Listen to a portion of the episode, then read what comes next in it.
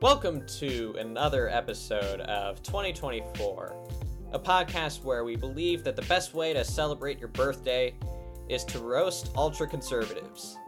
I am Joseph, Nia is here again, and today we are starting a two-part series on the Ronald Reagan. 2 episodes ago I said that I had a lot of thoughts on Reagan, and today we're going to share as much of them as we could, as we can. So Nia, thank you so much for coming onto the show. Thank you so much for having me. Let's get it. Yeah, let's do this. Would you like to share some background on another of our favorite punching bags? Yes, I would. Okay, so the Ronald Reagan was born on February 6th, 1911. Fun fact, Harriet Tubman was still alive when he was born. We say this because we always want to make the point that a lot of stuff was not that long ago. Yes. When you look at who was alive when he was alive, yeah, things get crazy. But Reagan majored in economics and sociology at Eureka College, which no one has heard of, but no one's heard of Stetson either, so it's okay. And he graduated with a C average and was largely indifferent about studying. And normally we wouldn't rip on the grades of any politicians. However, and we're not judging anyone for this. We're not judging anyone who is struggling now, particularly if they're struggling due to physical or mental health reasons or other personal challenges. But it's interesting because Reagan, once he became president, a large part of his platform focused on education. Well, of course, he cut funding from the education department, but it focused on education and people pulling themselves up by the bootstraps. And he certainly said a lot of negative things about certain communities because he claimed that they didn't value education. And that is why they were struggling economically. And so it's very interesting that for someone who claimed to value discipline and hard work and education so much, Reagan kind of partied his way through college and was not the greatest student. And then afterwards, he actually went into acting, for those of you who didn't know, and he was an actor. He was considered a B-list actor for much of his career. Most of his films aren't particularly great, but he was better known actually for his involvement in the Screen Actors Guild, which we'll touch on later, because he really rose to prominence within the guild. I believe he was president of the guild for a brief period of time, and that is where his kind of real presence within Hollywood actually was. And in 1954, Reagan became the host of a TV show called General Electric Theater, which was a huge propaganda show for General Electric. And in this role, he was required to tour 16 General Electric factories a year. And when he would tour these factories, he would give talks at these factories. And they had a huge right-wing pro-business tilt, as we can expect. And Michael Reagan claims that when RFK was the Attorney General, he pressured General Electric to fire Reagan from General Electric Theater, and General Electric did do this, and it propelled Reagan's political career, which again, a turn of events that no one was expecting, and he became governor of California in 1967 after kind of rising to political prominence after what GE did. And the central themes of his campaign were to, well, there were a lot, but the main one was to send the welfare bums back to work and clean up the mess at Berkeley. Berkeley at the time was, and it still is, the site of a lot of protest. At the time, there was a lot of protest against the Vietnam War, obviously. It was also the city was expanding. There was also a lot of homelessness in Berkeley. There was a lot of drug abuse in Berkeley. And Reagan saw this rather than viewing these people and like wanting to help them out. Reagan saw this as like a giant mess that needed to be cleaned up. And that was his campaign. That was the way he ran his campaign. Obviously, things have not changed. Like the whole cleaning up the city sort of thing is still very much a large part of a lot of people's campaigns. And there were lots and lots of dog whistles within his campaign. So he didn't say what he was actually... Oh, for those of you who don't know what a dog whistle is, it's essentially... the premise is that you say something that only certain groups of people will understand the actual meaning of, and for everyone else, it's seemingly innocuous. So he would use a lot of language that would cover up his disdain for certain groups of people, which included minorities, the poor people, homeless people, just anyone who didn't fit into his very small circle of people. And his campaign was full of dog whistles. And it was really the first time that we saw a campaign that was full of such dog whistles. And of course, we're really used to that sort of thing now.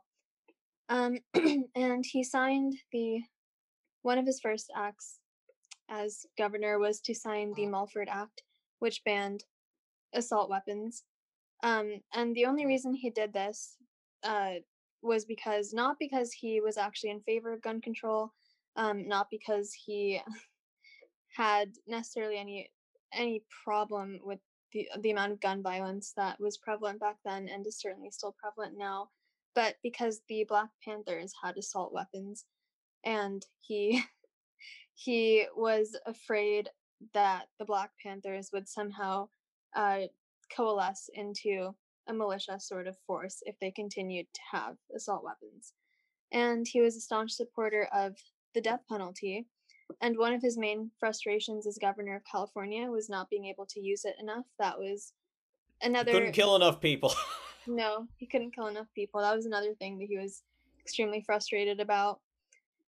And he won, as everyone knows, the 1980 presidential election based entirely on racial dog whistles. Again, it wasn't based entirely on racial dog whistles. The tide in the country was turning. People thought that civil rights had gone way too far, and he was able to kind of capitalize on that. And his first speech was at the Neshoba County Fair in Mississippi, where he gave his famous states' rights speech, which again was full of racist dog whistles. And a former Republican National Convention member encouraged Reagan to give his speech at that fair to court George Wallace-inclined voters, if Joseph wants to explain what that means. The racists. Yes. That's the short version. Like, the George Wallace-inclined voters, like, pretty much ex-Democratic Party members that switched over to the Republican Party because the Democrats were like, because the Democrats back in the 60s were like, we're not going to do the racism stuff as much anymore. And then the Republicans were like, okay, we'll do it now. And that's how party alignment or realignment happened. Yes. Reagan was a huge facet of this party realignment that happened, where, as we can see, like, civil rights, racial issues kind of became this huge dividing point between Democrats and Republicans to a degree that we hadn't seen previously. And Reagan would, of course, further this divide by, as we'll touch on later, completely wanting to get rid of any sort of social service possible. But to backtrack a bit, it's important to note that Reagan actually considered himself a liberal Democrat for most of his youth, and right up until the time he was really trying to, like, get involved in politics. He was a liberal Democrat until roughly 1962. That's where kind of estimates place it. And he wasn't always a Republican, and he certainly wasn't always a staunch conservative. He started becoming conservative for a couple of different reasons. It started when he was still an actor. He was becoming incredibly concerned with the amount of sympathy that was arising for communism within both the Actors Guild and Hollywood. And as president of the Actors Guild, he constantly spoke out against communism and what he saw as anti-Americanism and unfettered progressivism and just general degeneracy, apparently, within Hollywood at the time. As one can imagine, degeneracy often alludes to just something being a safe slightly safer space for the LGBTQ plus community, which he saw a problem with.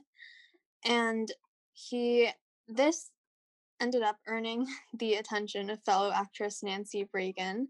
And that's very important because it's not really spoken about much, but Nancy's politics influenced Reagan's politics quite a bit.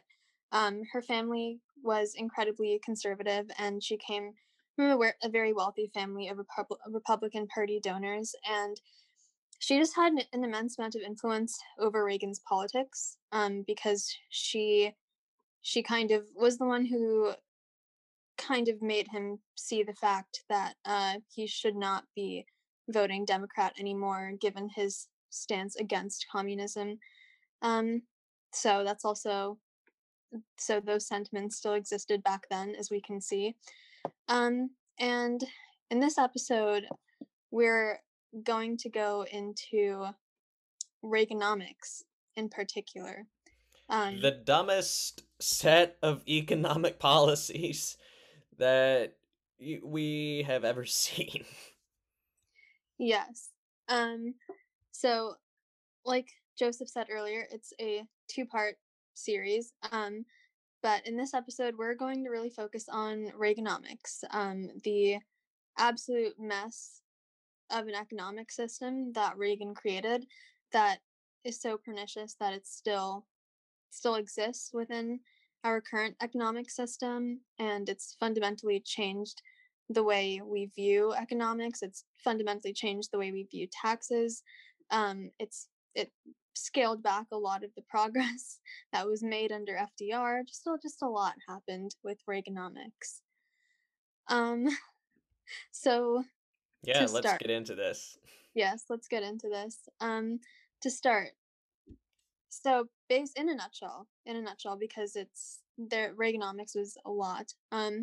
It was essentially the belief that if you cut taxes on the wealthy, they will reinvest the money saved from those taxes to create more jobs in the private sector.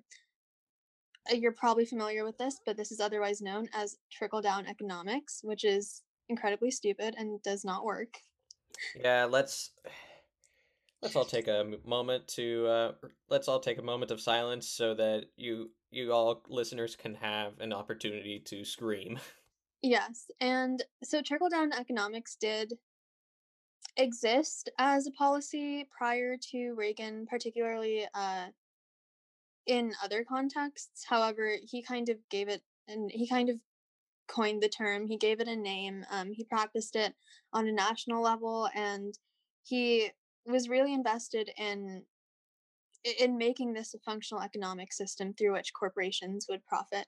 So he fundamentally changed the landscape of trickle-down economics too. So he did cut taxes on major corporations by a lot, and more jobs were not created as a result of this. The private sector did expand under his presidency, but the primary benefactors of his trickle-down policies were the top 5% of the country, in particular, like top 1% and even less than that. Most people did not benefit from this at all. There was not that much job growth. There was certainly some of the issues that we're still dealing with today, where recent college graduates and people who otherwise had qualifications were not finding jobs that met their qualifications. So even in periods of time where there was lower unemployment under Reagan, that doesn't necessarily indicate the best economic conditions overall. And so another thing that Reagan did as part of his trickle-down policy was argue for the capital gains tax, which in a nutshell, capital gains tax are a tax on the growth in value of investments incurred when individuals and corporations sell those investments. And when the assets are sold, the capital gains are referred to as having been realized. And the tax does not apply to unsold investments or unrealized capital gains. So stock shares that appreciate every year will not incur capital gains tax until they're sold, no matter how long you happen to hold them. What does all of that mean? basically means that the main thing that gets taxed is the sale of an investment rather than the purchase of an investment, which incentivized a lot of companies to hold on to their investments and grow in size, and it encouraged the growth of monopolies in an effort to prevent shares from being sold both within the market but also kind of within the general public. So share prices went up, and people who otherwise would be able to invest in these shares were not able to. Again, all of this just means that a whole bunch of wealth was being hoarded within a very small percentage of not only the country, but even within Wall Street, even within investors. It was held within a very small portion of those investors. And he cut the top income tax rate from 70 to 50, then to 28%. Yeah, that's just bad economics, because we had been in like the age of like continued economic expansion from when the New Deal programs, from when those were created to about really until Reagan. There was like a solid economic expansion. Then Reagan, by cutting the top income tax rates from 70 to 28%, by doing that and a lot of the other programs that he instituted, it stopped that progress. And a lot of his policies were actually responsible for not only the 1986 economic crisis, or it was one of the 80s that there was a somewhat minor economic crisis.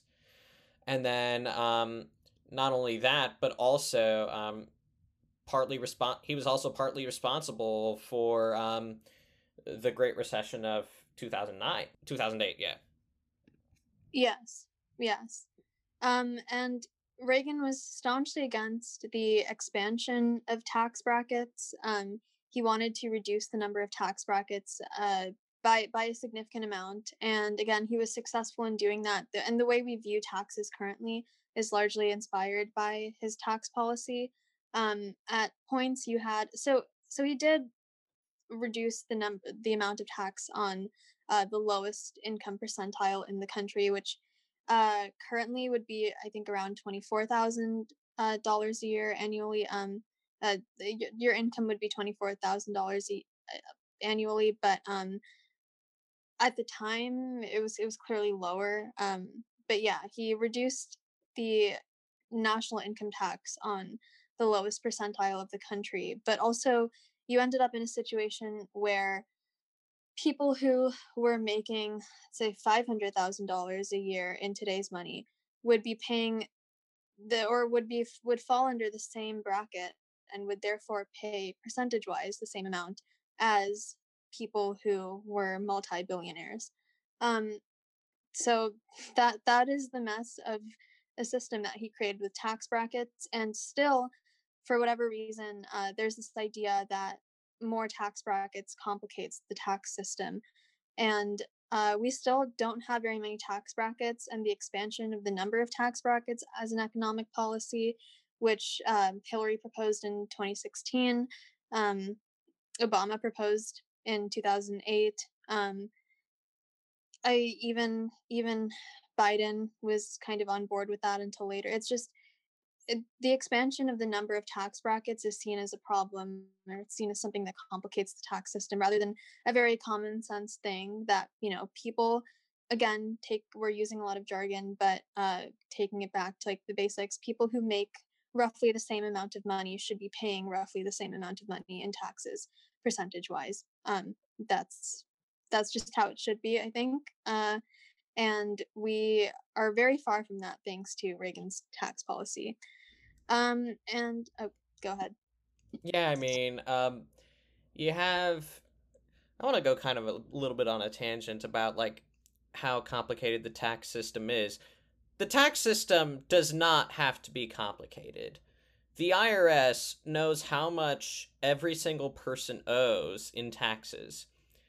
but yet we're required to figure it out by ourselves, and if we do it wrong, we get audited. And so this is like not how most industrialized nations do taxes. Like, I think it's Japan that they just send you a bill being like, okay, here's how much you owe in taxes. If you disagree with us, please write back to us. But yeah, they basically just say, this is what you owe in taxes. They've already figured it out for you. Here, we have to figure it out for ourselves. And the reason that we have to do that is because there is a lot of lobbying from TurboTax, from a lot of these tax programs that claim to be free and such, but yet, one, are making our tax system unnecessarily complicated, and two, they're not actually, TurboTax isn't actually free, depending on how much money you make. No. And as you said, there's an immense amount of lobbying from TurboTax that has essentially convinced people that they need to use TurboTax in order to not just kind of accurately calculate their expenses, but there's also a lot of fear-mongering regarding tax fraud and how individuals can commit tax fraud, which, as we know, it's usually not individuals, it's usually corporations. And people are across the board losing money from using TurboTax rather than saving money. Right, exactly. I mean, if we had, like... And then this also kind of brings up another issue, that the IRS, because of Reagan's policies, I think Reagan had a lot to do with this, and also subsequent conservative Republican presidents, the IRS has been defunded in a lot of ways. Now, a lot of people are like, okay, cool, we don't really like the IRS. Why don't we like the IRS? It's because we've been told by years, or for years and years and years, by a lot of predominantly Republican politicians that taxation is theft. And that this has been like one of the mantras of some of the further right conservatives. They're over here like taxation is theft and everything, and that we should be paying way, way, way, way, way less in taxes. Some people, a lot on the libertarian side of things, argue that we shouldn't be paying taxes at all. Like, there shouldn't be a federal income tax. That's a bad idea. But we have been fed this lie of taxes not being good, and the IRS being this organization that's just in it to like go after the money of like just the ordinary citizen.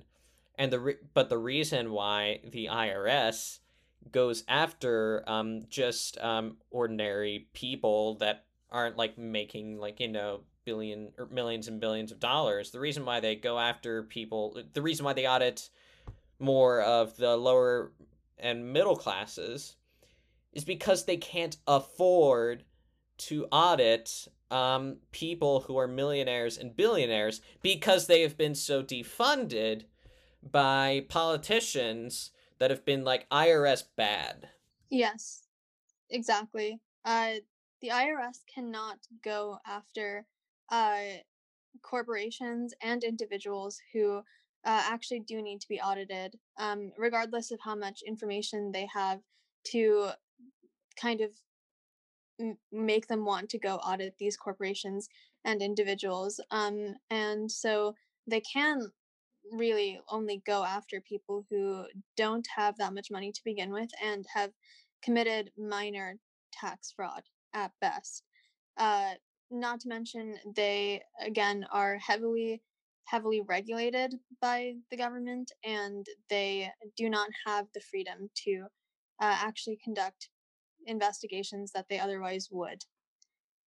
Right, exactly. I mean, this kind of goes with another thing where the traditional MO of a lot of conservatism is to say in the beginning of when they're trying to say, or of when they're trying to like do whatever policy they want, they say first something isn't working, and And, like, they can say this about any system. They can say it about Social Security. They can say it about Medicare. They can say it about the IRS. They say something isn't working, and then proceed to make spending cuts on the things that aren't working, or that they say aren't working, even though they were working. They make spending cuts on the things that were working, and then as a result, those things don't work. Those things don't work. That proves the point of this thing, of the conservatives saying this stuff isn't working. And so pretty soon you then have this completely artificial justification to make even more cuts into social safety nets and such, and like other governmental functions. And pretty soon you have the government operating super inefficiently, especially at the federal level, the federal government operating super inefficiently for what? Yes, exactly. And obviously we continue to see that today. And maybe it begs the question of why is it so easy? Why is it so easy to claim that a certain government branch or a certain social net is not working and then radically defund it afterwards, or gradually begin defunding it? But we continue to see this. We continue to see this, and a lot of programs have since been defunded. And yeah, the IRS is absolutely one of them. They simply do not have the means of auditing the people that need to be audited. And as we're going to touch on, Reagan did this with pretty much every other social welfare program, and got several of them almost completely defunded. So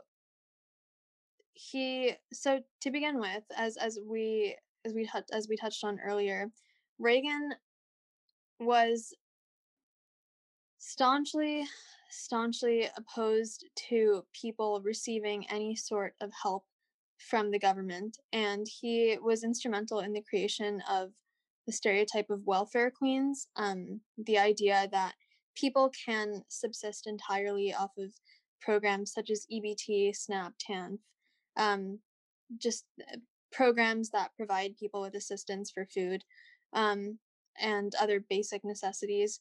And one of his strategies was to discuss the kind of bureaucratic problems within these systems, and then discuss the types of individuals who had access to these programs as a result of how flawed the systems were. And then he slowly began to defund them, and he had a lot of people on his side with defunding them. Congress was largely on his side, so they were able to help him largely defund a lot of these programs, but also begin to make them a lot more inaccessible for the people who were using them previously. And this was also, again, coupled with the fact that he was already reducing the number of taxes on major corporations and individuals who were incredibly high income. So the government simply did not have the money to take care of these people outside of these programs either. So what happened as a result of this was the further disenfranchisement of a lot of communities who completely lost their means of survival in a lot of ways. Right, exactly. And I just want to talk a bit about Congress during this entire time. For a lot of Reagan's presidency, the House was democratically controlled, but yet he was able to get a lot of stuff done. And so what I've always found amazing is, found quite weird, is that everyone is talking about, or a lot of people, when they talk about bipartisanship, they talk about people like Tip O'Neill, the Speaker of the House during the Reagan years, and how he would frequently compromise with Reagan on a lot of stuff. And so we have the Democratic Party has never actually had the conversation about the amount of harm that those types of compromises have done to people. because compromising with Reagan, it gave us trickle-down economics. Compromising with Reagan gave us these tax cuts that just screwed up our financial system in ways that we're still trying to figure out. Yeah, absolutely. There was, in an effort to, at the time, maintain bipartisanship, this resulted in Reagan essentially being able to walk all over Congress at the time. And there's a term that I'm blanking on, but I think, what is it, the popular president? There's some sort of political science term that refers to the fact that the role of the president as kind of this figurehead, which really, as anyone who studies political science knows, Congress generally, the legislative branch generally has most of the power within the United States government. But Reagan definitely helped kind of elevate the role of the president from this figurehead to this person that, through control of the media, through control of just national popularity, through control of just how the government is supposed to be perceived, was able to really change the role of the president and make it easy for presidents to, from then onwards, kind of walk all over Congress and make sure that the executive agenda is what gets put in place, rather than kind of a tri-branch agenda that otherwise would, or bi-branch agenda, because we're not gonna get into the judicial branch at the moment. So Reagan was really instrumental in making that change. And we saw that with, every president since Reagan has only expanded the role of the presidency.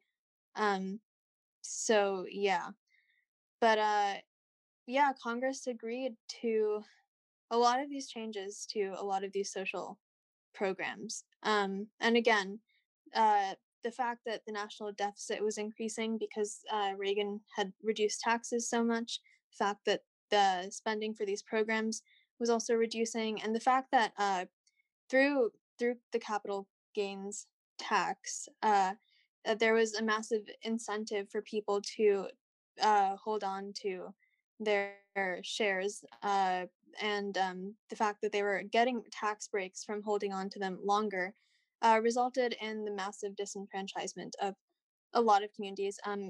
The wealth gap increased significantly under Reagan, and again, we're still dealing with the long-term ramifications of that, and it has only increased since then. So we just want to make the point that a lot of these ideas were incredibly dumb. Right, and obviously we know that, a lot of Reagan's economic policies had a lot of, malicious, racist intent, of course. But at the end of the day, if you could just, boil it down to, one thing, they were just incredibly stupid, dumb, ill-conceived, just complete BS that was treated for so long like it was, they were the primarily good economic policies. Yes, and these policies and this mentality are just incredibly pernicious, because obviously people still think that trickle-down economics works. People still think that it's a completely sound system. Obviously, Trump was in favor of trickle-down economics, and although a lot of politicians on the left don't necessarily outwardly express their support for trickle-down economics, there's still this idea that by reducing taxes on corporations, by reducing regulations on corporations, the general public benefits from these things, that the general economy benefits from these things. And as we have seen in 2000, just the 2000s have been a demonstration of this. The stock market doing well does not necessarily mean that ordinary people in the country are doing well. So it's also very interesting because Reagan kind of created his own economic system that is being treated as a valid economic system that we now kind of have to consider as just valid, that economists have to consider as valid and actually have to work with it. Yeah. Why was it that Reagan did all of these economic policies? Why did he pioneer such a complete BS system? And I think there's another point that I want to really make, that I actually got this kind of from, there's this documentary on Showtime called The Reagans. It's this 4-part docuseries about Ronald Reagan, Nancy Reagan, and basically the entirety of the Reagans' political careers. And one of the points that they made was that Reagan wasn't necessarily like a mastermind of like economic policy. He didn't come up with a lot of these ideas. These were all from corporate America. These were all from corporate, basically the wealthy wanting to pay less in taxes. This is really the bottom of a lot of these trickle-down policies. This is why there were so many corporate tax cuts. This is why the top income tax bracket, the top income tax was cut from 70% to 28%. This is why. It's because corporate America made this huge, huge, huge campaign, particularly through Reagan, to basically say, hey, if you cut taxes for us, we'll reinvest the money we save from those taxes into creating new jobs. That didn't happen because it misses... Trickle-down economics, it misses a fundamental point of human nature, that people are greedy, pretty much. The people are selfish, and that when they're in a position where they have a lot of money, most of the time, they'll hoard it. And then they'll always be in a pursuit to get more. Yes. Reagan, trickle-down economics, essentially, it wants to support this idea that there is an invisible hand, right? That there is this kind of invisible force that runs the economy and that there are like natural laws in which the economy functions. But it doesn't. The economy is run by people and people's transactions.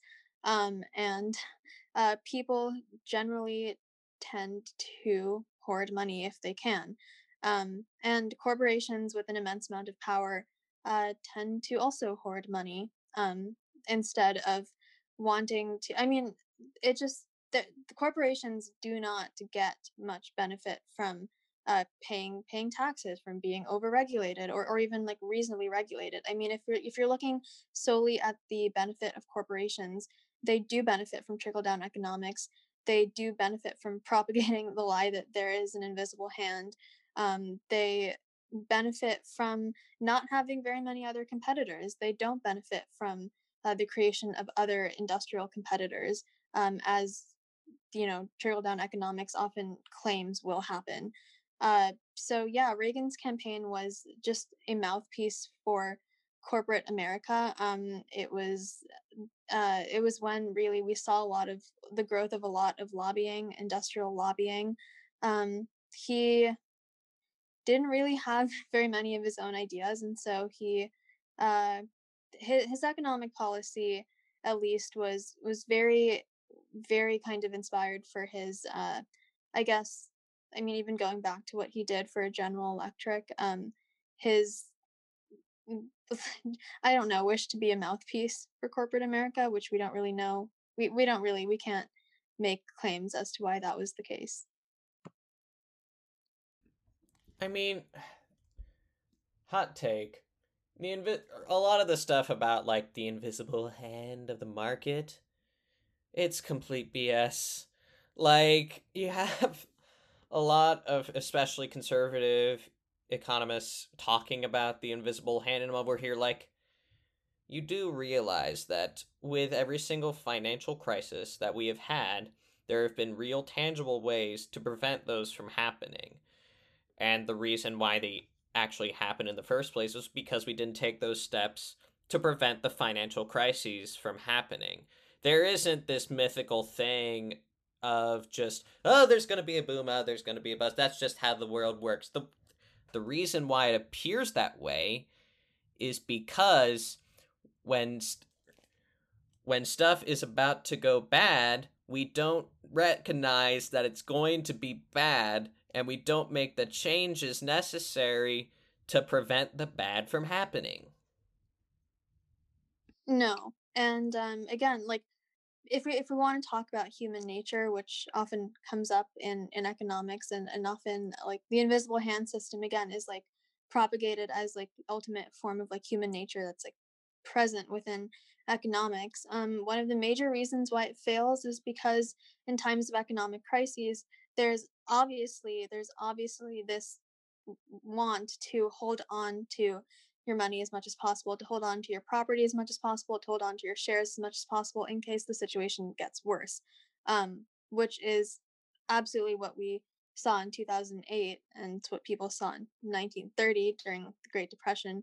But also, Reagan, through capital gains tax, and through just this kind of panic that he created within the financial system, kind of helped corporations and helped people hold on to things as much as possible, which actually reduced the number of industrial competitors in the market, which reduced industrial growth. It didn't contribute to the growth of that stuff whatsoever. So this was a completely counterintuitive policy. Exactly. I mean, you look at, like, how society has, like, perceived the wealthy, and, like, you have, like, a lot of depictions of wealthy people as being, like, pretty selfish, and a lot of those depictions are based on a lot of, like, social commentaries. Like, you saw it in, like, you see it in a lot of the work of Charles Dickens. You see it in It's a Wonderful Life, and just this, we have a lot of these depictions because we have seen throughout history that that human nature and the pretty much kind of a predisposition of selfishness, it will always win if it's not regulated. Yes, it will always win if it's not regulated. And there's been, so we know within American culture, there's this idea to side with the people who are wealthy because they're seen as people who beat the system in a way, or they're seen as people who worked within a system to maximize it. And Reagan, people like Reagan, figureheads like Reagan have largely contributed to this myth that the primary reason why people are wealthy is because they simply deserve to have that wealth because they have earned it all on their own through perfectly legitimate means, whereas people who don't have wealth or people who are struggling economically don't have it because they made mistakes and because they had an equal opportunity to earn it, but they simply didn't. And it's this is obviously, like, a very easy way to look at the economic system. So we understand why it's appealing, but no, Reagan was a symptom of a larger kind of problem with how American culture views wealth. And we definitely like to side with the wealthy. I mean, again, like, yeah, like, has It's a Wonderful Life taught us nothing? Like, we definitely like to side with the wealthy in the United States. Yeah, we know that this episode has been a lot. There's been a lot of economic jargon, a lot of which, like, we don't fully understand, but we really want to hammer in the point that Reagan was dumb.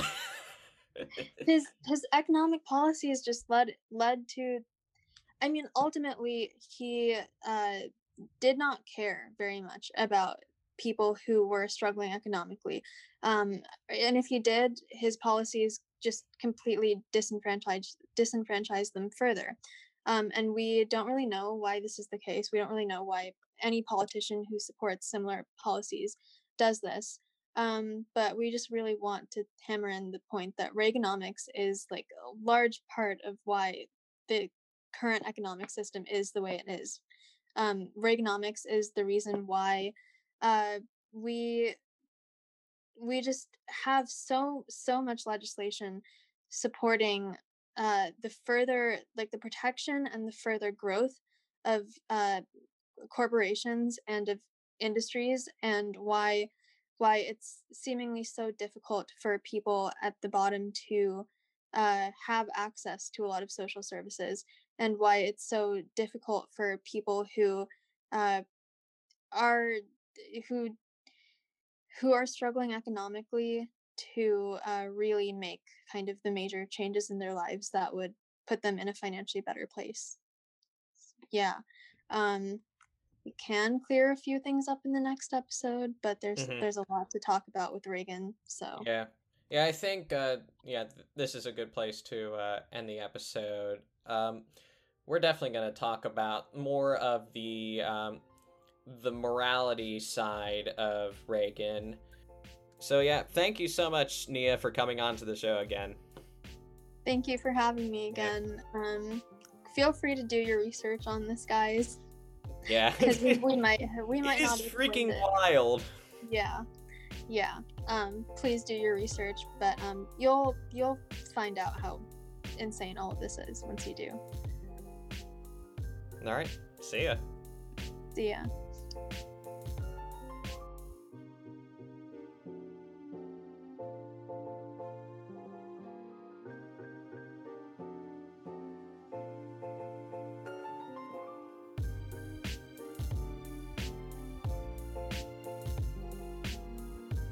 All right, that's our show. Thank you so much to Nia for coming onto the show. If you haven't yet, please subscribe to us on whatever platform you get your podcasts. Please follow us on social media. Our Instagram is @2024_podcast. Our Twitter is @2024pod. Our editor and producer is Grace Herzog.